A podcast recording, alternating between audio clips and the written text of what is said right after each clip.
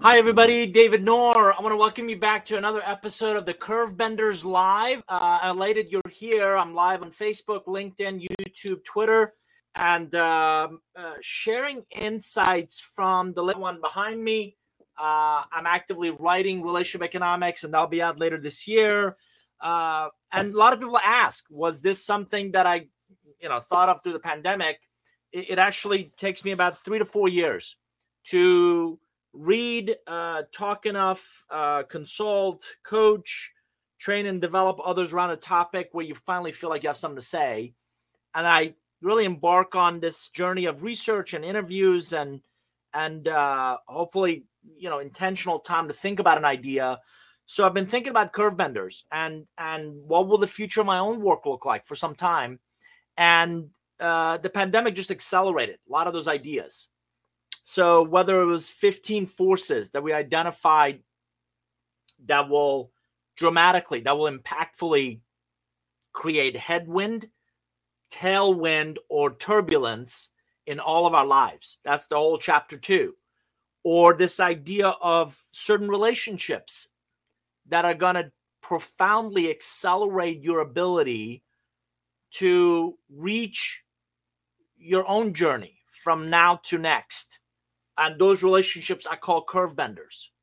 Uh, where are they? Who are they? What do they look like? Here's where I'm talking to clients and I'm coaching different teams. And when I see something that is as evergreen across different industries or geographies or levels in the organization, you start to believe in this hypothesis that it could be relevant to a much broader audience. And it's just that it's a hypothesis until you get out and talk about it, until you start to share it until you start to really reflect on that. And I've always said I learn as much about my own books after they come out because people read them and they push back and they question and they challenge your assumptions and your assertions. And that's how you learn and grow as a leader, as a thinker, as a as a, an advisor, as a coach. So uh, I wanted to really highlight handful of, I believe, to be important ideas in the book. And certainly the questions I'm getting, the application of these ideas that I'm getting from others. And this is one of them, which is seven steps. I'm going to share my screen. Seven steps uh, to how do you find, how do you meet, how do you identify these curve benders? And, um, you know, the, the, question always comes, you know, Nour, if you've got this secret sauce of magical, mystical, where do I find people that can dramatically and impactfully change my life? Just give me the the the treasure, you know, map, or give me the blueprint or the playbook. And regrettably, if you think of the Matrix movie vernacular, there is no blue or red pill. I cannot accelerate your personal and professional growth overnight. What I can do is give you just that, give you a, a roadmap, give you a, a set of practices that not only I've implemented myself, but I've coached others to implement successfully. And this is one of them. So, this is, uh, if you've got the book or if you have any interest in the book, it's in chapter three, and I call it accelerated relevance. And there are seven steps that I identified in giving you that journey, giving you the path to meet these really strategic, really invaluable relationships that I believe and we're starting to prove can accelerate profoundly, dramatically accelerate your growth. So, very quickly, in the last episode, I covered uh, personal foundation. This is fundamentally a, a mindset of what I call nonlinear growth. Just a, a Reader's Digest version if you think of linear growth, it's like a truck ramp, 45 degrees. I learn, I learn, I learn. Maybe at some point in the future, I'll apply it. And the best example I can think of for that is think of our undergraduate education. Uh, for me, it's been several years, and I don't remember the last time I had to look up differential calculus. It's just not relevant to my world and what I do today. So I don't believe that linear growth in our highly dynamic market will suffice moving forward. So then what's the answer? Well, I believe in what I call nonlinear growth, which looks more like a hockey stick. And it's all about How do I identify a problem, quickly learn that solution or potential solution to it, apply it, see if it works, learn the next thing, next thing, apply the next thing to solve the next problem. So I don't need an MIT degree, right? All I want to do is learn how to code. And with a lot of available, free, accessible resources, I can learn the code pretty quickly and solve that problem or find a relationship that can help me do that and solve that problem that then allows me to move on to the next problem and solve the next one. So that learn, apply, figure out what worked and what didn't, course correct, learn the next thing, apply the next thing. That's much more of an accelerated and highly le- relevant learning and growth trajectory. And I call that nonlinear. It starts with level one or step one, which is that mindset. And I, in the last episode, I encourage you to go back and watch it. I talked about a growth mindset. I talked about an entrepreneurial one and increasingly a digital one. This episode, I'm going to talk about professional commitment, which is really step two. And this is all about exceeding existing expectations of you.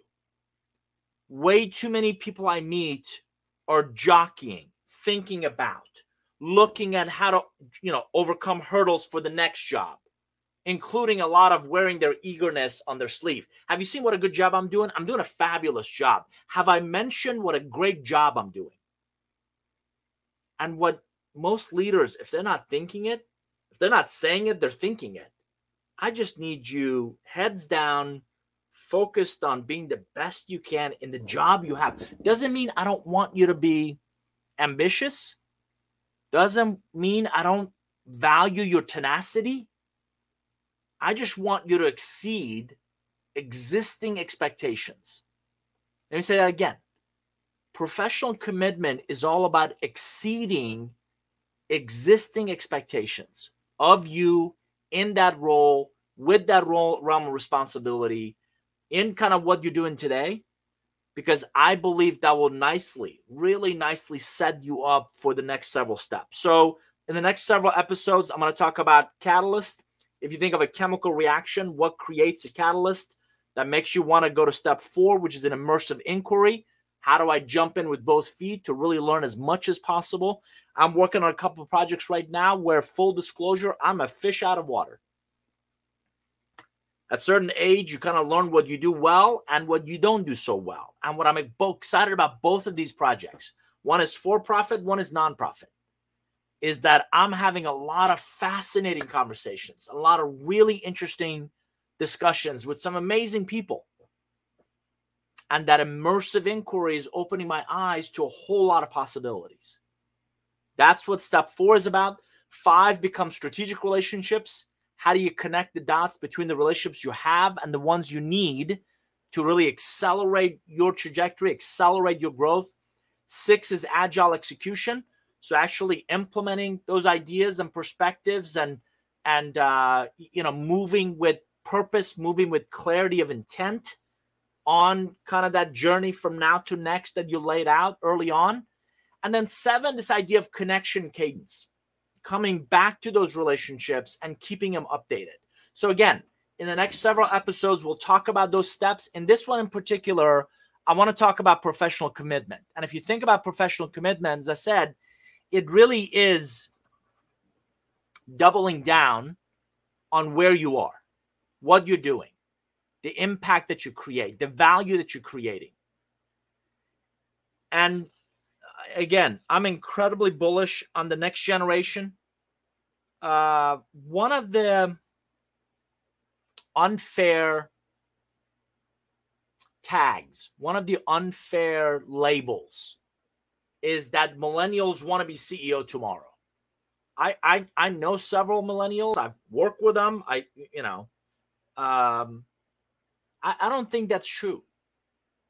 I think, and it's very dangerous, by the way, to paint an entire generation with a broad brush, right? So they just don't believe in some of the things that that Gen Xers or or baby boomers do. That I need to stay in a company for 20 years to move up and move and be challenged to do other things. So again, I, I'm, I'm it's amazing how often the uh, the teacher becomes the student I've learned from one of an executive I'm coaching. Assume great intent. Assume positive intent. So their intent is to learn and grow. And you hear a lot about this great resignation. I, I was a guest on another podcast and I said, people are not leaving the job, they're leaving, you know, bad managers, bad companies, dysfunctional work environments. That's that's in essence what a lot of this great resignation is about. In the last two years of this global pandemic, they figured out they can be really productive, working in a much friendlier environment. I don't have to put up with the commute. I, I can be around my dogs. I can have lunch with my significant other, my spouse. I can, you know, kind of really integrate what I also wrote about in Curve Benders this idea of work life blending. So, why would I go into an office? Why would I move or commute or abandon all the things that are important to me for something that I feel like I have to do to really feel what I want to do? Those are the things that are going through people's minds. And when you have a crappy boss or a you know, not really a productive work environment, that doesn't lend itself to any of us showing up and, and being at our best. So I really want to delineate this section, the professional commitment to both that which you have control over, your own efforts, and that which you might need others to kind of help you influence, help you create an environment where you can thrive but you also have a lot of control over that. I'll talk more about that in a second. More importantly, creating a playbook, creating a blueprint for yourself to be at your best, to thrive when you're at your best. And most of us, most certainly leaders I've met, they can definitively identify, and this would be a really good first exercise for you. Sit down eliminate distractions from your world, and just capture. Capture specific scenarios where you were at your best. What were you doing? What was that environment like? What really worked to propel you, to bolster your success? What what were the rocket boosters attached to your shuttle to get you to be at your best? if you've ever played a competitive sport, you know that great coaches, great coaches do that in us. They light a fire in us to hustle when we're feel like we're drained, to put in the extra work and really raise the bar in our work ethic at practice. Uh, Waldo Waldman is a, former, you know, fighter jet pilot, good friend, motivational, inspirational speaker. He talks about the more you sweat in peace, the less you'll bleed in war. Great coaches do that. Great mentors do that. Great bosses do that. Again, they light a fire within us, not necessarily under us, because I don't believe that will last. So, good exercise, sit down, capture as as specifically as, as you can. I've always believed specificity conveys credibility. As specifically as you can, about the environment where you were at your best, where you were just in the zone, where you were as a sales professional, you were great at sales. As a project manager, your, your projects, your initiatives were on. As a manager, you had the right team and you were doing great work. As a leader, you had a aligned vision and strategy with direction and priorities and focus and the resources. Capture as much of that specificity as possible because it will really come into handy. And I would encourage you to really narrow that list. And let's just keep it simple of, let's say, 10 items. 10 things happened in this environment, environment, this ecosystem, when you were at your best. Once you've got the environment down, because that's, I believe, a little easier to kind of think through, then I want you to make a similar list of what were you doing? what were your what were the skills that you applied? What knowledge were you able to gain from the application of that skill right? What behaviors did you prioritize amplify implement kind of showed up with every day that allowed you to be at your best so again we're talking about a scenario a time in your life or your career where you were at your best. I asked you to start with a list of the environment. What were you doing? The work, leader, company, industry, geography. Come up with a list of 10 attributes about the ecosystem, about the environment. Then come up with, oh, excuse me. Then come up with 10 skills, knowledge, behaviors, things that are absolutely within your control that you were doing in that same environment to be at your best. And and the reason I like 10 is because what I want you to do is really think about a scorecard. Scorecard about your environment, scorecard about your own efforts. Because when I talk about professional commitment, I believe you need those two. And I'm going to add a third to it in a second. And you can track yourself. How am I doing when I know that's an exemplary of me being at my best? How am I doing against that scorecard? Am I two out of 10 today? Or am I eight out of 10? Am I 10 out of 10? But where am I today in both that environment as well as my own doing, my own skills, knowledge, behaviors? Those are the three ways I believe we can all create great impact. The third bucket that I want you to think about is really your relationship ecosystem. How were your relationships with your subordinates, if you had any? How were your relationships with your peers? How were your relationships with your superiors? Did you know them well? Did you feel supported? Did you feel heard? If you had objections or pushback or challenges, were they quickly resolved? Did you have the right resources, time, effort, capital from your relationships to do the work? Again, same thing. Come up with a list of relational ecosystem. Again, I'm building a scorecard in essence. And all I'm looking at is when I was at my best. So years ago, I worked for a company called Silicon Graphics. We used to sell big Unix based technology. Great boss. I covered Disney in Orlando as a client. We had great products, highly differentiated. I made President's Club you know, got engaged in Bali. I mean, just you kind of feel like everything's going for you and you're at your best, you're hustling, you, you know, you're doing well, you're making money. So the economic model works. And if I think about it, that environment, it was just a lot of things came together really well for me.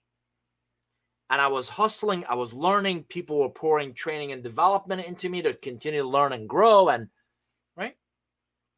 so if that was an environment where you're on, you're at your best, you're at that professional excellence, you're you're exceeding, which is this is really what about expectations of you, existing expectations of you.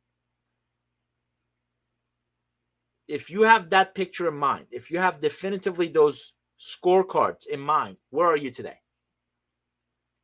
Where are you today? And what has to happen for you to get back to that environment in what you're doing today. That's really a, a big part of exceeding those expectations is understanding the environment in which you can thrive, understanding environment where you can absolutely set yourself apart from everybody else that brings the same sales or management or operations or accounting or legal skills to the table. If I can build, if I can identify, if I can, to the extent that I have control over, create this ecosystem, create this environment where I can be my best, that's where I'm going to shine. And I don't want you to think about what you don't have as crutches. Well, I don't have that PowerPoint, or I don't have that travel budget, or I don't have that team, or that's not it. It's really understanding where some of those things might be missing and where you should prioritize. So I'm working with several managers and leaders, and I'm reiterating beyond their own skills, knowledge, abilities to contribute, big part of their success is going to come from the teams that they surround themselves with. And you cannot, as a manager, as a leader, you cannot get to the end results you're after with B and C players. I've just, maybe it's possible. I, I just, I haven't seen it. So I'm trying to help several leaders score, rank, force rank their teams. Who would you absolutely fight to keep? Right? And, you know, work your way down that list. And towards the bottom is, you know, you never want to lose good people. By the same token, the bottom of that list, people that, you know, probably would be happier, would be more productive somewhere else, would be of greater value to another organization. Right? And this is all intended to get these managers and leaders to think about if I'm going to get to where I aspire to get to. And again, I've always called that journey from your now to next. If I want to get to where I aspire to get to, I cannot get there by myself. How do I ensure I'm surrounded with the best possible team and the resources and the focus to heads down go execute on our set of priorities? Heads mm-hmm. down go execute on our strategy and path to get there, right? Set of prioritized pursuits with the with this kind of dynamic org structure that I have. Some report to me, others do not. Some are teammates, others are not. How do I put the best team on that field to give us the best possible chance to win? Right? That's kind of how I think about it. So, in chapter again, three of the, the Curve Benders book, specific to this step, and again, we're talking about step two of seven of meeting your curve benders. You've got to, it's professional commitment. You've got to commit to. I captured seven ideas, seven areas that exceptional professionals, exceptional leaders really commit to mastering. And if you think about mastery, it's intellectual. I'm going to understand as much as I can about that that environment. It's physical. I'm going to show up. I'm going to show up my best. I'm going to feel good. I'm going to bring energy. I'm going to right. I'm going to get I've got plenty of rest. I'm ready to go. It's emotional. My head's in the right place. My heart's in the right place. I'm emotionally here. I'm not thinking about my challenges or obstacles or kids or parents or loved ones or, right? I'm emotionally here. And then, you know, this isn't a religious comment, but spiritually, I, I have I have faith in myself, in my team, in my organization, in others, in getting us there. And I'm to let that faith I'm to control what I can and have faith in a lot of stuff that I can't. That's what I mean by mastery. So, intellectual, physical, you physically can't show up. It's very difficult to do a lot of other things. Emotional, spiritual. So, mastery in these areas. You ready? Number one, human motivation. If you can learn the science of human motivation, what motivates people to act? what motivates them to learn, what motivates them to take a step, what motivates them to take initiative, what motivates them to show up. That motivation is not a one size fits all. And for you to meet curve benders, for you to be great at what you do, understanding what motivates other people will become invaluable to you. And way too many managers and leaders I meet aren't as sharp as understanding that motivation as they could be or they should be. So, number one, figure out how to master human motivation. That motivation, finding that out, is a huge enabler of creating value in any business, in any business model. That motivation could be by a customer, that motivation could be by a staff or team member, that motivation could be by a channel partner. Less about you, more about what's driving them, what's moving them to work with you, interact with you, build a relationship with you. Number two, master yourself. Mastering your emotions, mastering your self awareness, consciously, intentionally, mastering your behaviors, how to be positive, how to be constructive, how to be inspiring, how to be resilient, how to model the right behaviors that you see in others that you believe will help you learn, grow, move forward, mastering yourself becomes invaluable. So, number one was human motivation, learn how to master what motivates others. Number two, master yourself, your actions, your thinking, your behaviors, how you show up on a consistent basis. Number three, inspire through a noble purpose a purpose, set of values, your personal brand, that inspires others, that galvanizes others to do more than just show up. It inspires them to show up and make a difference towards that common mission, common vision, common enemy, whatever it is you're trying to accomplish. And you need others. None of us are an island. Island. You need others to help you get there. And if you can inspire through a noble purpose, something that people can believe in, they'll do a heck of a lot more than just show up. They'll actually contribute. They will add value. They'll question and challenge your assumptions. They will help you avoid right these massive pitfalls you're headed for because they'll ask a few more questions. This is where you're going to be able to exceed expectations of you if you start mastering these seven things. Number one, human motivation. Number two was master yourself. Number three, inspire through a noble purpose. Four, expand your situational awareness. Some of you know I ride motorcycles. And I taught both my kids, I've taught several friends how to ride. And one of the things that I did with my kids early on was, believe it or not, even after they learned how to ride a bicycle, before we got on the motorcycles, go out on and start riding bicycles on the street. Because the power and the engine and how to maneuver a motorcycle, those will come but the best motorcycle riders really develop their situational awareness. They really start to realize the pothole in the road in front of me, the car at that intersection, the dog that's being walked over there, the branch that's too low, a little further down the street, and the fact that I've got to turn right, and there's also dark clouds over there. That is all just scanning your environment, scanning your situation as input sources that should dictate what you do, how you do it. So, similarly, your ability to operate as a conscious leader, your ability to operate, your ability to surround yourself with independent kind of thinkers, your ability to overcome your own bias, your ability to broaden your perspective, your ability to put that all together really builds astute situational awareness.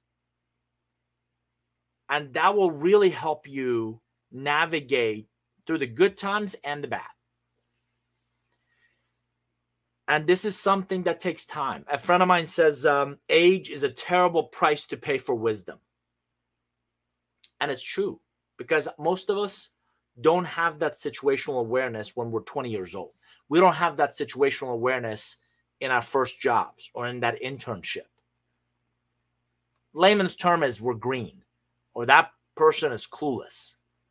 What they're really talking about is they're not astute in their situational awareness.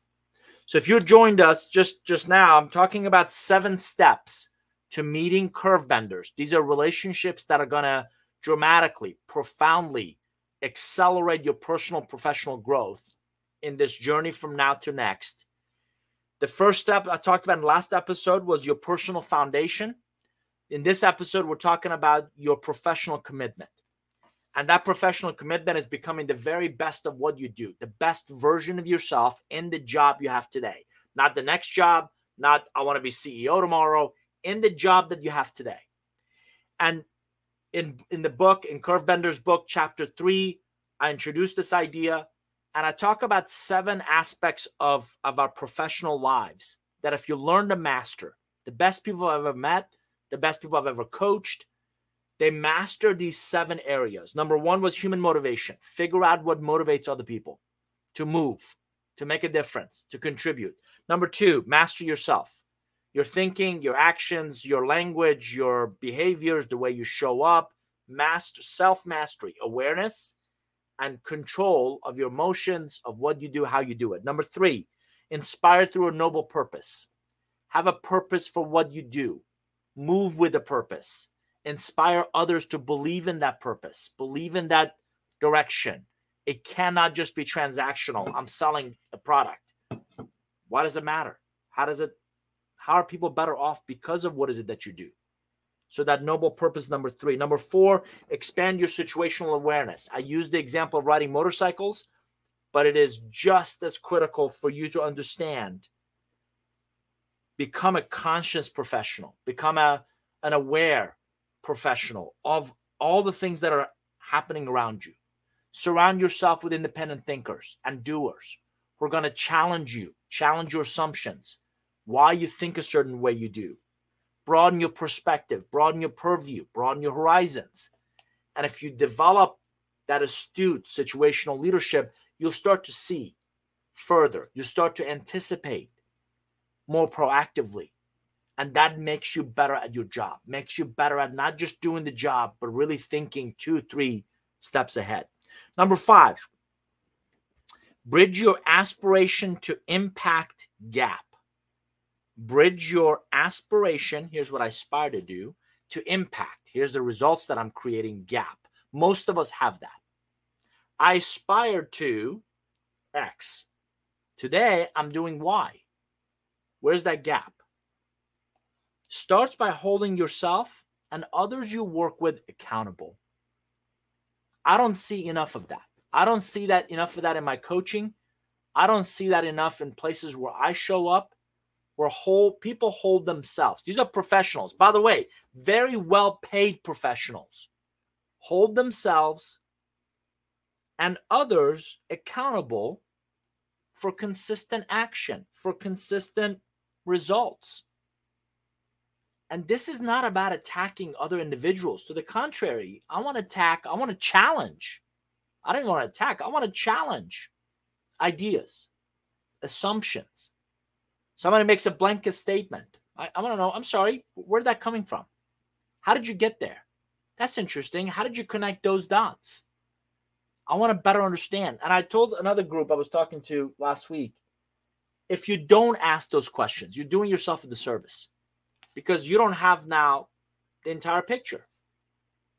Your mind is sharp enough to fill in the gaps of the picture like a, a jigsaw puzzle, but you don't have the whole picture if you don't ask those clarifying questions.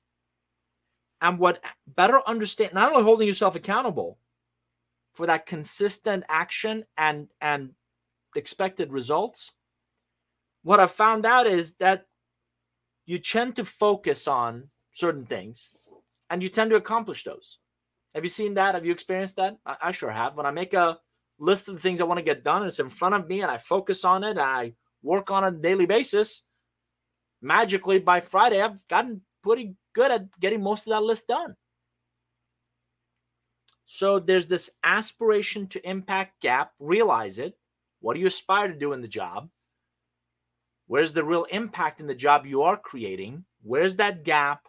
How do you make the best of it?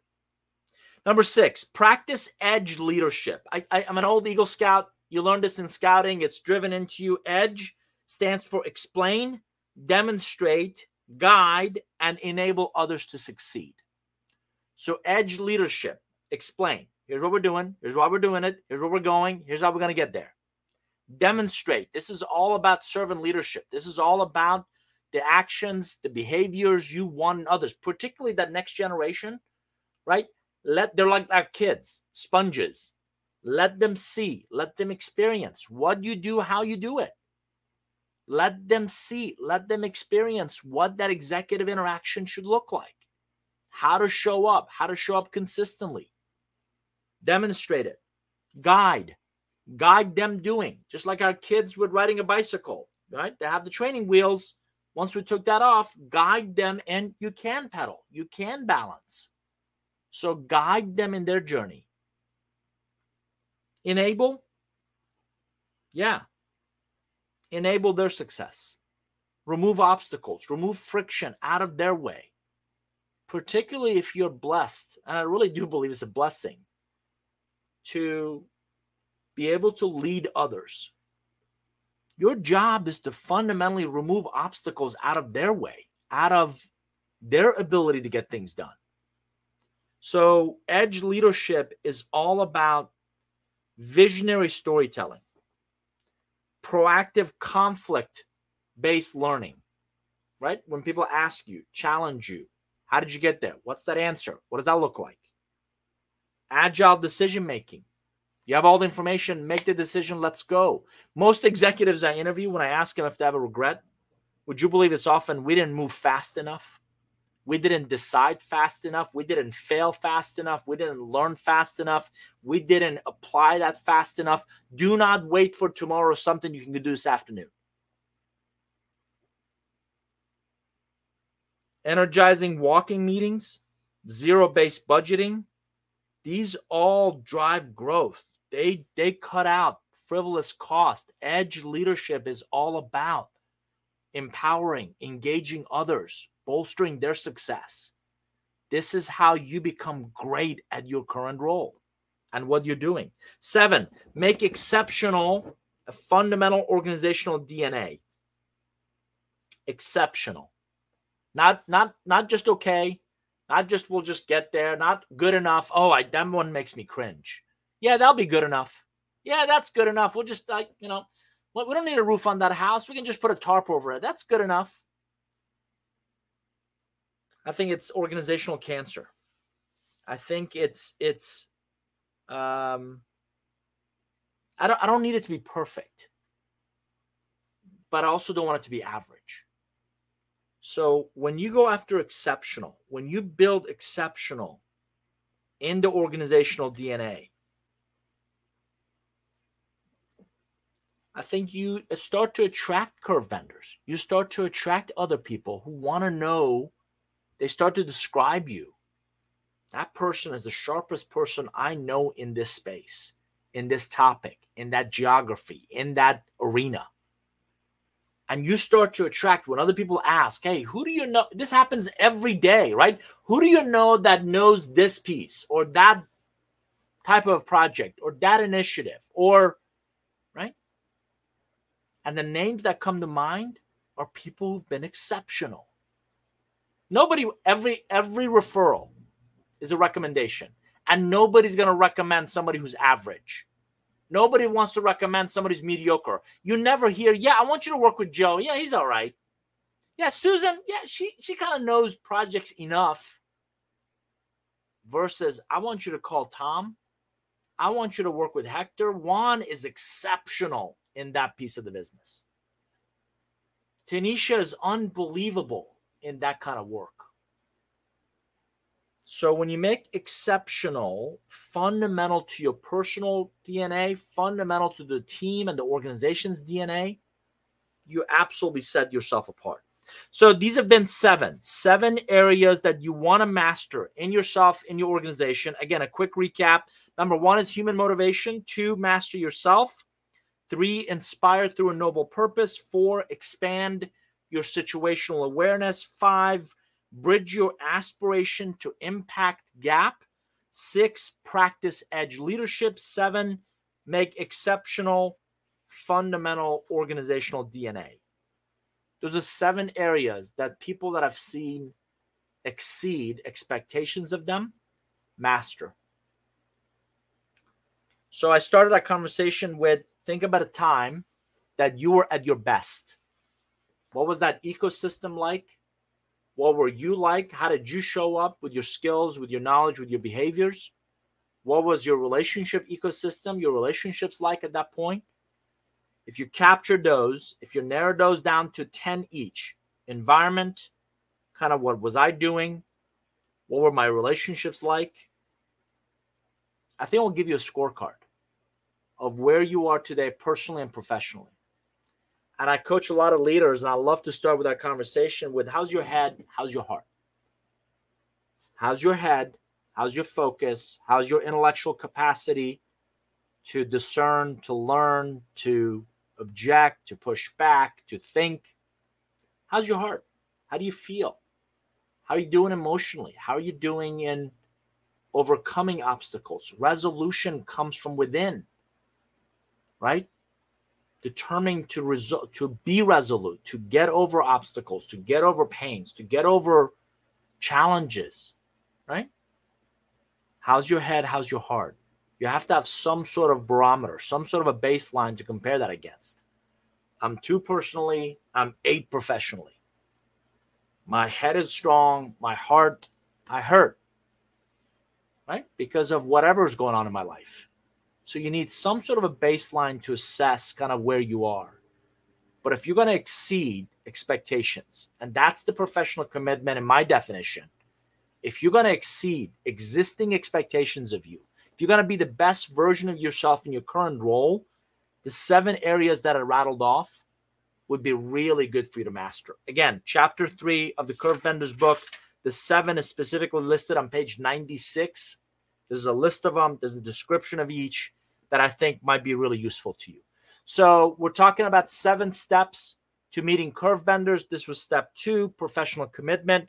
Come back to the next episode. I'm to go deeper into catalyst. What does that mean? And, and what I've always believed is you're to create an awareness of either a limitation, just to give you a glimpse into the next episode, either a limitation, some sort of ceiling you've reached in kind of where you are, or something is missing. There's a spark, something comes into your life, comes across your radar that says, there is a best version of you. There is a higher level for you to achieve. There's that proverbial next step for you to get to. Next episode, we're going to talk a lot about that catalyst. What is it? Where does it come from? What are the most common types of catalysts? How do you that if you think of that spark, what is that spark? So if you got the right personal foundation, if you've got the right and a consistent professional commitment to be the best version of what you're doing today, you're going to find that catalyst. You're going to find that spark. You're either going to realize there's a ceiling you've reached or there's a proverbial next step you want to get to. And it could be, I want to change, completely change direction. I want to go in a very different career choice or geography, or I want to pursue. Or you know what? I just don't want to work that hard anymore. All of those are catalysts. All of those are that spark that you're looking for and this will lead to curve benders. So I hope this has been useful to you. Uh, thanks for joining. Uh, I will repurpose this as an article in the Nour forum community. So I hope you'll join us, nourgroup.com slash forum. That's our private online community. We're up to about 3,000 people, like-minded professionals. I hope you'll come and continue the conversation. Uh, I'm there every day. I'm posting, I'm sharing articles, I'm commenting on what other people post. So come join us in the forum. I'll put this as an article there. We'll also the Curve Benders podcast, uh, wherever you subscribe, wherever you consume podcast. I try to consistently be on every Tuesday around noon Eastern to share an idea, perspective that might be useful to you. My name is David Nour. The book is called Curve Benders. It is how strategic relationships can power your non-linear growth in the future of work. That's what it looks like. Uh, it's available wherever you buy books. And uh, thanks for the gift of your time. Thanks for being here. And I'll see you next time. Take care, everybody. All the best. Bye bye.